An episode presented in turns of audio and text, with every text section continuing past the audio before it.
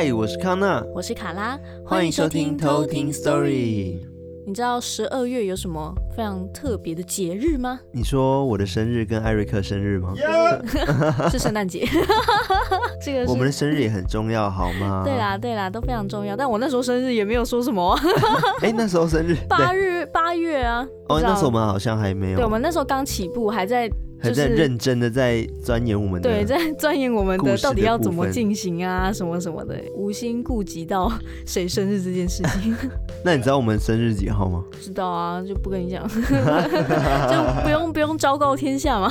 反正只要记得我跟艾瑞克是十二月生日就好啦。好啊，一个是射手座，一个是摩羯座。哇、哦，哎、欸，好像大概猜得到。就这两个吗？但其实我真的很爱圣诞节，就是比起生日这件事情。我超级爱圣诞节，就是我自己都会在圣诞节的时候会想要把家里好好的布置一下，花一点钱，然后买一些吊灯啊、圣诞树啊，啊 对，然后就会被一些前室友说很浪费钱之类的。还好，反正钱是你。但我觉得就是圣诞气氛这件事情超级无敌重要，嗯、就是 Christmas spirit。哦，我今天好想唱圣诞歌，忍住，还没到。对，而且到了圣诞节十二月份这件事情，就是除了天气很冷，整个大街小巷，东区啊，这是台北东区什么的，嗯、都超漂亮的，整个信义区都超美，就是各种的灯，还有一个巨无霸圣诞树。哦，好赞哦。哦还还有那个什么板桥的那个椰蛋城哦，新北椰蛋城，对啊，感觉都要去看一下啊。对啊，哦，感人呢，漂亮，让眼睛伤几的这样。而且也是提醒我们说，哎，今天要结束了，这种感觉。哦，就是最后，最后你还要看一下美美的世界这样子。哦，怎么怎么听起来好像有一点，有点有点不太妙的。所以这集我们讲的故事跟圣诞节有关吗？嗯、呃，没有，其实没有，就只是跟大家闲聊一下。所以这集是你讲故事吗？你要讲的是跟什么关系的故事？今天要讲的也是一位偷听客的投稿，这位偷听客他叫做五甲黑桃。五甲黑桃，这位疑似来自高雄五甲的 黑桃同学，为什么是疑似？对，因为高雄有个地方就是五甲。哦，所以看到五甲黑桃就想说，哎、欸，这位疑似同乡的高雄乡亲，嗯，那这位黑桃同学其实分享的是他姑丈以前年轻时代的故事，对，然后也是跟宿舍有关，嗯、怎么好像很多故事都发生在宿舍，感觉很恐怖。对，但是他姑丈当时是没有。就是看到灵体这件事情哦，但我觉得很可怕。好啊，那我们就来偷听 story 喽。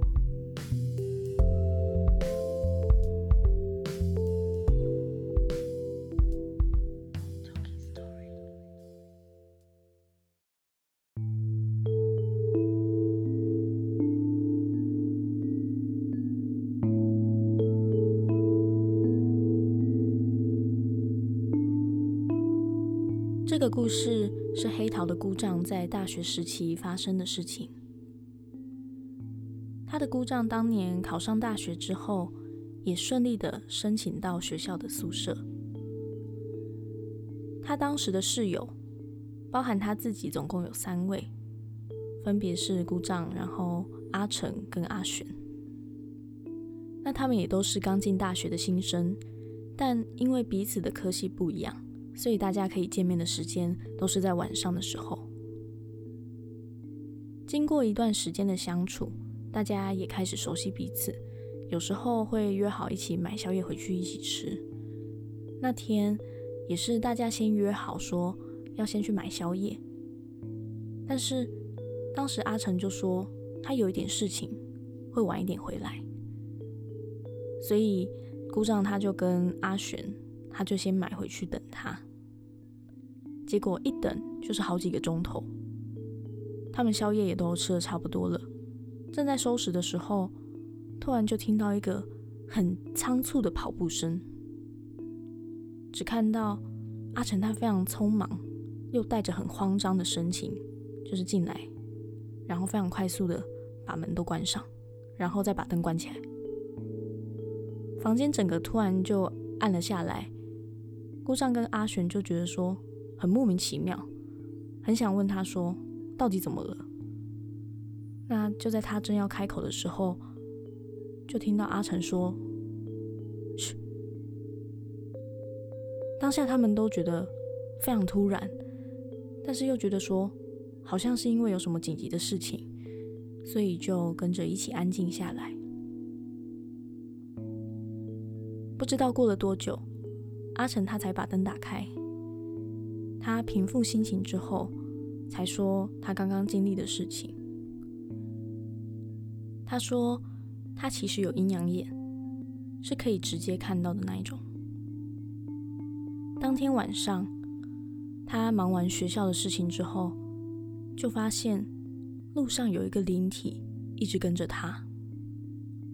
那为了不让他跟着回来，就跑去夜市附近那边的商家乱绕，想说希望可以这样把他甩掉。谁知道他要上楼回宿舍的时候，那个灵体竟然在巷口的不远处看着他，所以他就用最快的速度跑回房间了。听完阿成说完之后，我跟阿璇都觉得很不可思议，但是。因为自己都本身都看不到，所以当下其实没有太大的感觉，只有建议说阿成这几天可以去庙里走走这样子。但是自从那一天开始，阿成他就很常出一些状况，像是说他睡到一半会被鬼压床，或者是说感觉到有人在拉他的脚，但姑丈跟阿璇他们都没有遇到。想说可能是他们八字比较重啊，或者是没有体质，所以都不会遇到。那我这里先补充一下，他们的床是上下铺的那一种。姑丈跟阿璇是睡在同一个上下铺，那姑丈是睡在上面，阿璇睡下面，然后阿成是自己睡在另外一个上下铺，然后是睡上面。所以姑丈这个时候只要转头，其实就可以直接看到阿成。那接下来发生的事件是，姑丈他说他这辈子毕生难忘，而且每次想到都会很害怕的事件。有一天晚上，他跟阿璇一样是在宿舍，然后在等阿成回来吃宵夜，但是，一样一等就是好几个钟头，他就开始觉得说，这个场景好像莫名的很熟悉。就开始有个不祥的预感。果然，不久之后，他就听到一个跑步声，然后阿成很急促的跑回来，把门关上，然后再把灯关起来。他心里就想说：“不会吧？难道又有灵体跟着回来了吗？”正当姑丈他有一点疑惑的时候，间隔不到几秒钟，一样也是跑步声，停在门口。然后开始听到门把转动的声音，然后外面的那个人声音喊：“哎哎，快开门呐！他跟着我回来了啦！”这时候他才突然惊觉说：“哎，刚刚阿成不是才刚进来吗？啊，怎么现在会在门口外面叫我，然后叫我赶快开门？”这时候他就愣住了，他就大喊问说：“他们房间里面的那个阿成。”说：“你到底是谁？”这时候灯都还是暗的，他是背对着他们，什么话也都没有说。但是他可以看到从门缝的那个光，可以隐隐约约的看到他把手伸起来，然后放到他的嘴边，然后说：“嘘。”这时候。姑丈他就突然惊醒，然后发现自己是躺在床上，想说吓死，原来只是梦而已。但是因为真的太真实了，就好像那个画面刚刚发生一样，他整个人就很无力的瘫在床上。那姑丈他还在接近半崩溃的状态的时候，他的眼角就看到阿成，好像这时候也转向他，所以他也很自然的就转头看着他。他看到阿成在哭，然后瞪大着他的双眼，然后嘴角一直颤抖，好像很想求救一样。然后他看到阿成的嘴角开始慢慢的上扬起来，就好像是有什么外在的力量拉着他嘴角的肌肉，用一个非常不科学的方式，就是强迫着，就是要让他微笑。这个画面，故障到现在想起来还是不寒而栗，一辈子都忘不了。他当时看到他这个样子，虽然已经非常害怕，但他当下只想赶快起来去帮他。但是他发现他竟然动不了，因为他被鬼压床了。他没有办法动，也没有办法开口说话，只能躺在床上，看到阿成一边流眼泪，然后一边笑，非常的痛苦。这时候，在他下铺的阿璇突然大骂脏话，他就整个跳了起来，整个床都在震动。在他骂完之后，姑丈他就可以动了，阿成也是，那一切也都恢复正常。姑丈立马就起来，然后赶快去问阿成他有没有怎么样，然后也安抚他的情绪。阿成说他自己也不知道，他只感觉他睡到一半就发现自己被鬼压床，然后看到姑丈醒来之后，就开始被他玩弄。而且很毛的是，阿璇说他跟姑丈一样做了同一个梦，都梦到说。就是他们一样在等阿成回来，就是要一起吃宵夜。然后有一个不知道是谁的阿成在他们房间里面。之后姑丈跟阿璇就觉得说事态真的很严重了，就决定说明天一定要去庙里拜拜。所以隔天他们三个人还有阿成的家人就一起到庙里拜拜跟收惊，有找庙公做一些处理。不久之后，阿成就休学了。那之后也没有再联络，他跟阿璇也就再也不敢住在学校的宿舍。这就是我今天分享的故事。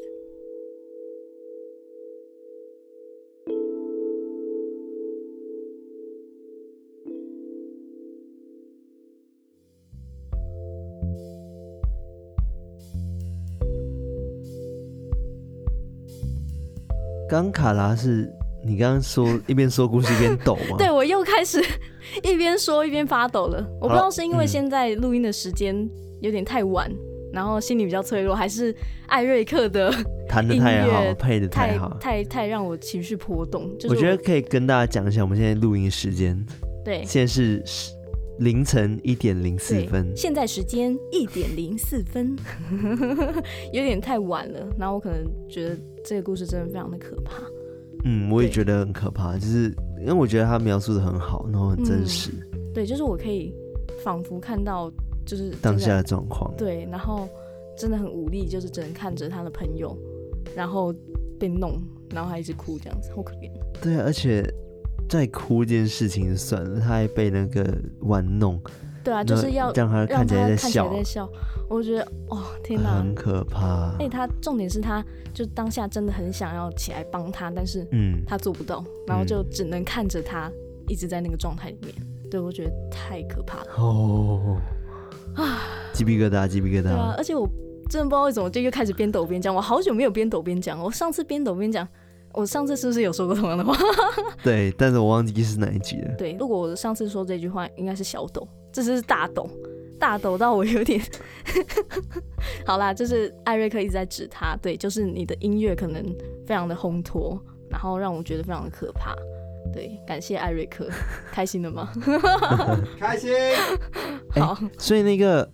阿成嘛，是不是那个去买宵夜那位叫阿成嘛？对不对？对对对，这其实他们没有明确的讲出他们的名字是什么，只是我想到说我们之前用过阿成跟阿璇这两个名字，所以也就对，就是直接带入名字。我觉得大家可能会比较容易去想象说谁是谁，而不是可能是有 A 是有 B 这样子的角色，可能大家会听得比较顺一点。嗯，所以我要问的问题是，阿成刚刚他就是一直在睡觉吗？还是说他真的就出去了？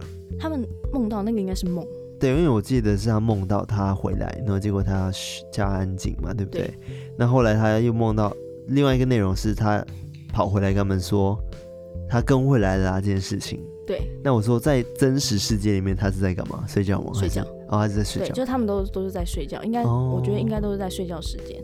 记不记得他们第一次发生这种情况的时候，就是是是真实发生的。嗯。但第二次，就他在遇到这个情况是梦梦里发生的，只是剧情有点不同，变成是说那个灵体进来了，然后阿成还没有。嗯。就等于说，好像是灵体在告诉他们说他已经进来了。哦、然后跟他在梦中跟他们说我已经来了，对，还跟他说嘘，这样子，哦，可怕，我觉得好可怕哦。现在一点零四分不能这样，没有，现在已经一点一点零七了，零七分了，更可怕了，越来越可怕。那我们不是每一集都会有讲到一些就是科普的部分嘛？嗯，那我记得包含是上次 Polar 来的时候，我们也有讨论到八字的轻重，哦，好像不一定等于说。是不是容易看到灵体这件事情？嗯，嗯对。那关于八字啊，像在这一集的那个里面，可能他们自己也有推测说，哎、欸，他们是不是可能八字比较重啊，什么都比较不会遇到。嗯。但大家应该都有听过。可能什么算八字啊，对，这种紫微斗数，像这样子的，对，像是 Polar 就直接用快易通就可以直接找到他的生辰八字嘛，嗯、就是只要知道自己的出生年月日，然后农历的时间，然后就可以自动的计算出来你的八字是什么。对，那我不知道就马来西亚有没有这样子的？一样啊，是我们都是华人啊，所以一样都是会有。生辰八字里的东西，嗯，那你有去像是算过吗？我我也忘记我的那个几两重这件事情，嗯、忘记怎么分，是几两重吗？还是怎样？对，像我就是小时候，我妈就跟我说，我的八字很重哦，因为是什么、哦、什么农历七月十五出生的，然后说是钟馗鬼王。他说你吗？对，这是什么钟馗鬼王什么镇压之类的，所以就八字很重这样子。我只记得这一段话。哦，oh. 对，那其实，在命相命理学里面，就是每个人的出生年月日跟他的时辰，都有他自己对应的八字的重量。嗯，那把这些重量加起来之后，如果八字的重量小于四两，嗯、就表示说是属于八字比较轻的人。哦，像上次那个 Polar 就是，对，他居然二两二，对，超低，那真的是轻到不行。因为你知道，其实。呃，八字它就是用那个天干地支，嗯，去分的。嗯、然后每一个天干地支它自己对应的那个两数都不太一样。什么是天干地支？天干地支就是那个甲乙丙丁戊己庚辛壬癸，跟那个另外一个是什么？子丑寅卯辰巳午未申酉戌亥哦，对的那个东西。时辰，嗯，对。然后它其实每个数字代表着不同的两数，嗯。但其实我也有看到一些说法是。两数轻不一定就是代表说你的可能运势就会比较低迷啊什么的。我曾经也有看到一些资料，它是标注说哦，如果你是一两几或者是二两几，然后他就列表说你的那个命会是什么哦。对，然后他我有看到说可能二两几的，然后他们的命可能就是小时候会非常的。刻苦，但是他到中年之后就会开始有富贵命，像这样子，所以我觉得不能完全对应说，可能你八字轻就一定不好这件事情。嗯、那回到说，呃，是不是八字的轻跟重会影响，会不会看到鬼魂？是，对，我觉得比较像是说，八字轻的人他容易磁场被影响，嗯，在他容易被磁场影响的一个前提下。他才容易去跟可能灵体比较多的吸引哦，对，反而比较不是因为哦你就是八字太轻，然后就比较容易见到。对，我觉得反而是因为先有一个前提说你的磁场会先不好，嗯，才有比较可能去接触到这样子，嗯，对。但我也有听说过，就是可能他自己本身就像 Polar 这样，就是八字很轻，但他也从来都没有亲眼见过，嗯。等等的，所以我觉得还不能说画上等号。然后，其实，在命相学里面呢、啊，古时候有流传着一个歌诀，什么歌诀？对，就是关于八字的这一个记载。嗯，他说：“短命飞夜未大空，平生灾难事重重，凶祸兵临陷逆境，终是困苦事不成。”就是在说八字轻的人，就是。常常做事都会遇到阻碍啊，然后常常就是陷入困境，然后人生要得志很难，这样子。虽然就是古时候就是会这样流传对这个歌诀，但是个人还是觉得 事在人为，不一定就是要因为这样子让自己对这一生就没有希望。可能如果你算出来就是哦八字很轻，然后哦他说什么哦我终身不得志 这种的，我觉得就不要去相信，不用参考就好。对啊，我觉得就是参考自己的人生还是自己掌握嘛。对，真的。那刚刚说到那个八字娘娘的部分呢、啊，嗯，其实。我有去找各个方面的资料，那我刚刚以上的资料大部分都是出自于 Bobby Now，嗯，就是那个 Bobby Now 保比闹那个 B O B E E 的那个网站，嗯，对。那其他我有去搜寻更多关于像是刚刚讲到的那个八字娘娘啊个部分，但是其实都找不到更详细的资料了。哦，对，就是关于可能它的由来，或者是就是。当初他有什么样的故事，去让他造就成是他变成一个神明这样子？嗯，我居然找不到相关的故事，对啊，觉得非常的可惜。所以偷听客可以补充一下，如果你知道的话。假如偷听客们就是有相关故事的话，都欢迎补充给我们知道。嗯嗯。哦，然后你知道，就是因为古时候人都会去希望自己的孩子都会有一个 比较好的八字嘛，所以大部分都会就是在那个孩子出生之后，就会赶快去找那个命理师看说。啊，就是是不是皇帝命这样子，有那种天生皇帝命，嗯、就是怕说就是有天生乞丐命这样子，嗯，就会有个迷思说就是哦，希望小朋友都是可以有皇帝命，然后一帆风顺。其实有一些地方也有就是教大家怎么去算自己的那个生辰八字，对，有些网站就是比较简单，就是你直接输入出生的年月日，然后农历的出生年月日跟你出生的时间点，嗯、其实就可以。直接找到就是你的八字，就像是跟星座那个水象、火象、土象，对对对对，就可以知道就是各种。对，那刚刚有讲到说，其实八字就是你的各个可能年啊、月啊、日跟时辰的那个加起来嘛。那每一个年份跟每一个月日，其实他们代表的那个数字都不太一样。嗯，那我举例，假如你是一月出生的话，它可能就是六钱哦，六钱。六千算重吧，它可能只是一个，因为要全部加起来才知道说你的那个量是多少，但是它没有一个规律。嗯、你看一月是六千，二月是七千，但三月是一两八千，对，然后四月又是九千，然后五月又是五千，然后就是它好像没有一个就是很固定的规律，嗯，对，然后对应到就是日期也是一样，就是它没有特别的规律，但是在最后相加之后，就是它会有一个对照表。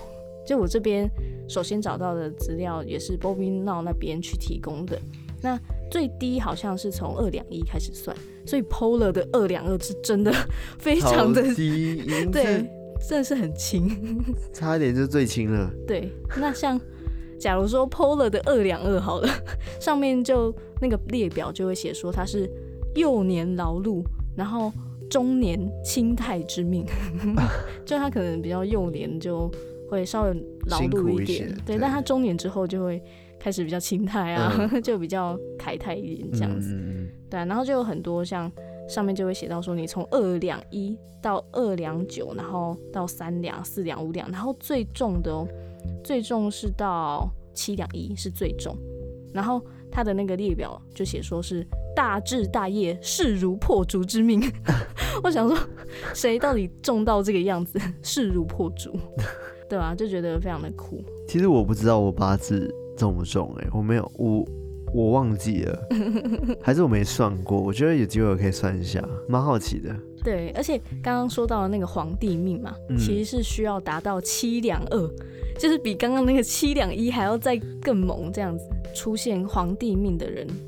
大家都会觉得说是奇迹，所以才会被说出是天选之子这样子。哦，好希望我是一个奇迹哦。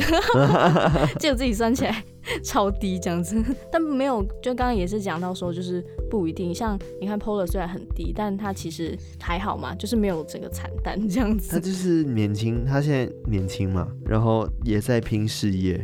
对对，我觉得就是年轻拼，然后老年就是。享福这样子，对。那其实刚刚讲到那个皇帝命之外，还有一种人叫做命带魁罡，他的魁就是钟馗的魁，那罡是上面一个四，下面一个正的那个刚。哦、那常常因为小时候就是像我的那个名字，跟我姐名字啊，跟我弟名字都是去找那个算命师算的。嗯、那如果这时候算命师跟你说，就是哦，如果你是命带魁罡。他就会叫你说哦，你不能吃牛肉哦。对，就是可能有些人不能吃牛肉的因素，就是除了宗教之外，或者是吃素之外，就是搞不好他是被算命师说过，就是你不能吃牛肉，嗯，然后会影响你的运势这样子。对，那刚刚讲到那个命带魁罡，其实也是出自于命理学里面的四柱八字。嗯，然后这个四柱八字就是我们刚刚讲到的四柱，就是年月日跟时辰这四柱，跟天干地支去配合到的八字。嗯、命带魁罡这个东西比较特别，就是它必须是他的出生日碰到庚辰，然后壬辰、戊戌。跟庚戌这四个组合，嗯、才会是这个命带魁罡。哦，对，那命带魁罡的人，据说他都天生非常的聪慧，然后非常只要他努力打拼，就可以有很好的前途。但他的缺点就是比较脾气刚烈等等的。那不能吃牛肉的这个说法，其实在以前的《文昌帝君殷志文》这个经典里面，他、嗯、就有讲到戊在耕牛。这个字句，戊在耕牛，戊在耕牛的在是那个在东西的在，嗯、然后耕是耕田的耕，然后牛就是牛，戊在耕牛。哦，以前在台湾古早的时期，因为是传统农业社会嘛，嗯、那觉得说牛它是很可靠的工作伙伴，所以就不能吃牛肉。哦，对，所以主要台湾先民都会觉得说牛很神圣，不能吃。对，其实很多佛教好像都有讲牛不能吃这件事情。对，也是跟宗教有关。对，所以可能如果算的八字是有带魁罡的话，他也会建议说不要吃牛肉，才不会去影响你原本可能会比较顺利的运势，就是有特别有这样子的说法。嗯、但你知道，就是其实，在台湾的民间信仰里面，有一个专门的神明叫做八字娘娘。哦。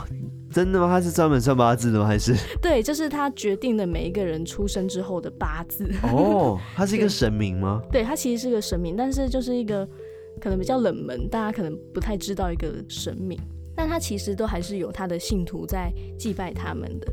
那我先跟大家介绍一下关于八字娘娘。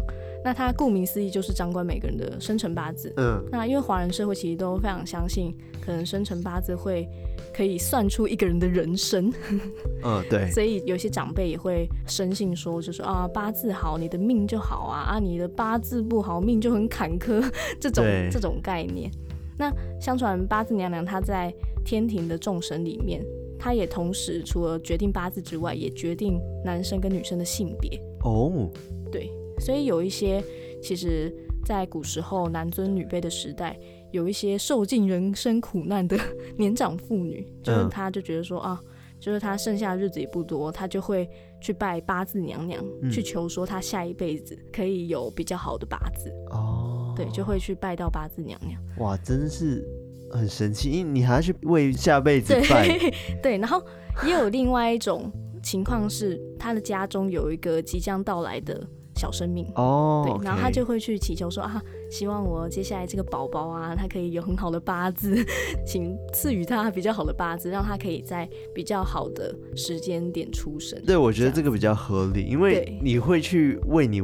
下一世去拜八字，我觉得有点困难，因为你也不知道你下一次意识都不存在啊。对啊，我觉得很难说啊，就是他可能真的觉得说啊，他这一生太苦了，希望下辈子的他，对，就是不要再遭受到相同的命运，这样子、嗯、就会去选择拜八字娘娘。哦、那其实八字娘娘她的诞辰日是在农历的八月八号。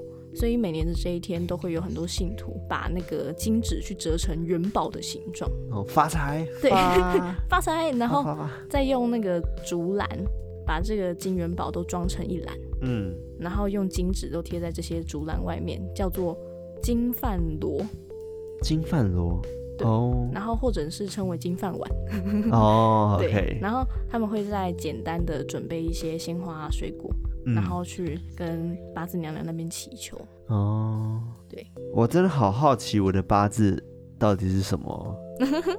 我也突然想来算一下，就是我的八字。对啊，它是有线上的，应该都有一些 app 可以 对直接算八字吧？对啊，搞不好直接 Google 打算八字，你就可以直接找到说你的八字，就是你只要知道你的出生年月日。跟你的时辰就可以知道。我刚刚在卡拉讲的时候，我有偷偷去，哦，偷偷的查了一下，查了一下，但我看不懂哎，就是他是说免费的八字命盘，但是我 我收完之后我完全看不懂。那他有说你是几两吗？我来帮你看一下。就如果对应那个列表的话，你的那个列表是什么意思？对，就是 Bobinaw 上面有一个列表，是它有列出说二两一，嗯，那他的一生的那个注解是什么？哦，然后一直到七两一都有，嗯，然后看你是几两几啊你？好，所以大家如果想要知道这个的话，到那个 Bobinaw 的那个网站，对，Bobinaw 的网站。我们一样会在我们单集的那个介绍里面会附上它的连接，对。然后想要延延伸阅读的话，也可以到那个 Bobinaw 网站去看。没错，所以想要知道更多跟八字有关、更深入的资料，都可以直接点进那个网站就可以看到了。对，我找到一堆东西，但我看不懂。好，我看一下。哇，这是什么呢？我完全没看到什么几两几两的事情，啊、连几两几两，他是不是要我们自己算几两几两？没写到的。对啊，他应该理论上要说一下是几两吧？好吧，我觉得很有趣啊，大家可以去问一下你的父母好了。对，然后问一下你的那个生辰八字。出生的时间点是什么呢？可以上网去查一下你的八字到底重不重这件事情。对对，就是一个好玩好玩娱乐的那个概念。对啊，主要还是事在人为啊。对啊，如果你发现你八字很轻的话，还是说你可能事业不太好，那就跟他抗下去。对，就跟他说，哼，既然你是要逆天行事，看我怎么反败为胜。对，看你怎么算不准，我这样逆天就就努力做到好。好，那今天我大概分享的内容就到这边。好，那喜欢我们的节目的话，记得多多分享给你的身边的朋友们。然后让他们一起加入偷听课这个行列。只是如果你喜欢的话，也可以到那个 Apple Podcast。底下呢，已经好像很久没有人给我们评分了，就是评论等等的，欢迎就是多多留言给我们，然后给我们五星。没错。然后好，现在已经夜已深，夜已深，我已经开始词穷，然后脑袋已经开始转不动了。我们刚刚都还哈欠连连，对，就我在讲话的时候，他在开始打哈欠，然后他开始讲话，我就开始打哈欠。对，就是各种打哈欠，轮流哈欠。好了，那我们就下次再来偷听 story 喽，拜拜。